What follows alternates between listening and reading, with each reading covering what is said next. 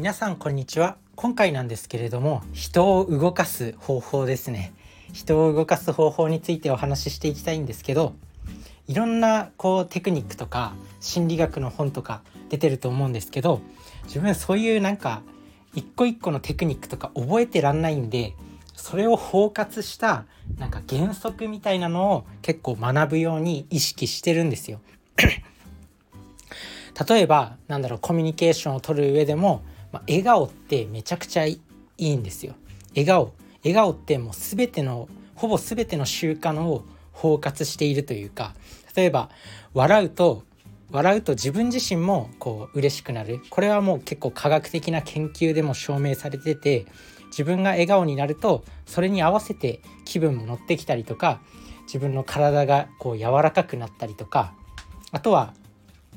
普通に考えてムスッとしてる人よりも笑顔の人に話しかけたいっていう気持ちはあると思うんですよ。まあそういった何て言うの？原則みたいなものを学ぶようにしてて、まあ、今回ねその人を動かす方法なんですけど、まあ、それの一般的な原則ですねそれをお話ししていくんですけど、まあ、これは結論褒めるめちゃくちゃ褒めるっていうことですね。でこれが、まあ、人を動かすっていうデール・カーネギーさんの書いた「人を動かす」っていう、まあ、有名な本ありますよね。あれにも、まあ、書いてあって、まあ、あの「人を動かす」っていう本はもうあの一冊でもう永遠に人を褒めろっていうことが書いてある本なんでまあ是非読んでみるといいと思います。まあ、結論人を褒めろっていうことが書いてある本になってて、まあ、もうとにかく褒めるっていうことが相手を動かすのにとっても重要でそれを自分自身も結構最近意識しててで実際に効果も出てきてるんですよ。自分は今インフラエンジニアとして働いてるんですけど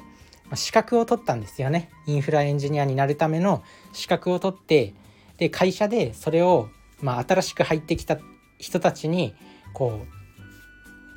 自分が取った資格の勉強方法とかそういうものを教えたりこうサポートしたりして指導をしたりするんですよね。その時にめちゃくちゃ褒めるんですよ。そしたら自分の教え子たち教え子たちっていう言い方もなんかちょっとまだまだ偉そうですけど、まあ、自分が教えてる人たちがもう結構合格してるんですよね。で褒められて自信がつきますとかって結構言われたりしてなんかこう褒めた方がみんなこうモチベーションが高まって勉強にめちゃくちゃ取り組んでくれるんですよ。でそれを最近すごく実感していてだからやっぱりあ褒めるのって重要なんだと思ってやっぱ本に書いてあること嘘じゃなかったなと思ってこれをすごく意識してますだから褒めるっていうのがすごく重要でいろいろ褒めたりしてると褒め方にもめちゃくちゃいろいろ種類があるなっていうことがわかるんですよね。リアクションの取り方とかでもなんか相手を褒めてるように映ったり例えば相手がなんかこう今日はこの勉強しましたみたいな報告をしてくれた時はマジ最高っすねみたいな感じで反応してあげたりとかあとはもうとにかくなんか褒める。相手がなんかなかなか最近勉強のモチベーションが湧かないんですとかって言ってきた時にもまあそういう時もありますよねって。でもやっぱそんな中でも少しでも勉強に取り掛かれたのはマジすげえっすみたいなそんな感じでもう結構大げさに褒めたりもするそうすると相手にもこう自己肯定感とか自己効力感がついてくるのかなそれで結構勉強してくれるっていう現象が最近発生していて褒めるってめちゃくちゃ重要だなっていうのを自分自身実感している。で自分もやっぱ人生で褒められた時っていうのがやる気高まったなっていうのを感じるんですよだから、まあ、褒めるっていうのがすごく重要になってくるのかなって思います。まあ、簡単なことなんですけどこういう何て言うの単純だけど重要なことを結構メモにまとめておくといいと思います。自分は結構人生の公式って言って iPhone のメモ帳とかにまとめてるんですけどまあ、笑顔でいるとか相手の立場に立つとか、まあ、今の褒めるであったりとかそういうのを、まあ、人生の公式としていつも意識しておけるようにこうメモにまとめてるんですよね。なんか相手の立場に立つとかってまあ、言われなくても分かってるよって思うけど普段から意識できないできてる人って普段から相手の立場に立つっていうことを意識してる人意識できてる人って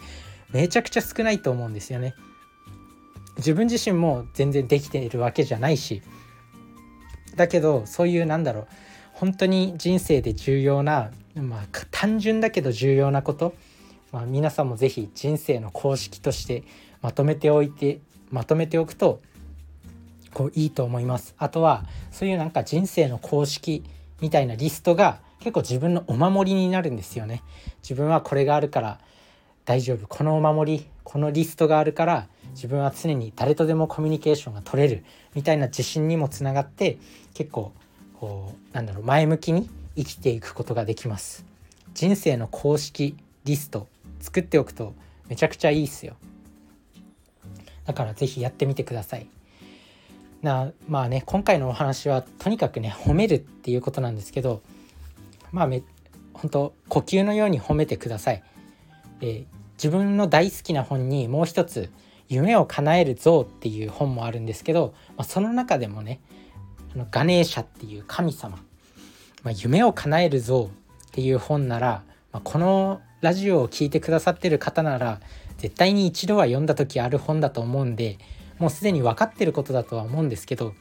まあ、その中でねガネーシャっていう象の神様が、まあ、呼吸のように相手を褒めろやみたいなことをこう主人公に言う場面があるんですよね。だからそれがやっぱり重要なのかなって思います。是非今度から部下とかいる人はあとは全然家族とかでも友達とかでもめっちゃ褒めてみてください。そうするとお互いね嬉しくなるんで相手も動いてくれるんで是非やってみるといいと思います。それじゃあね、バイバーイ。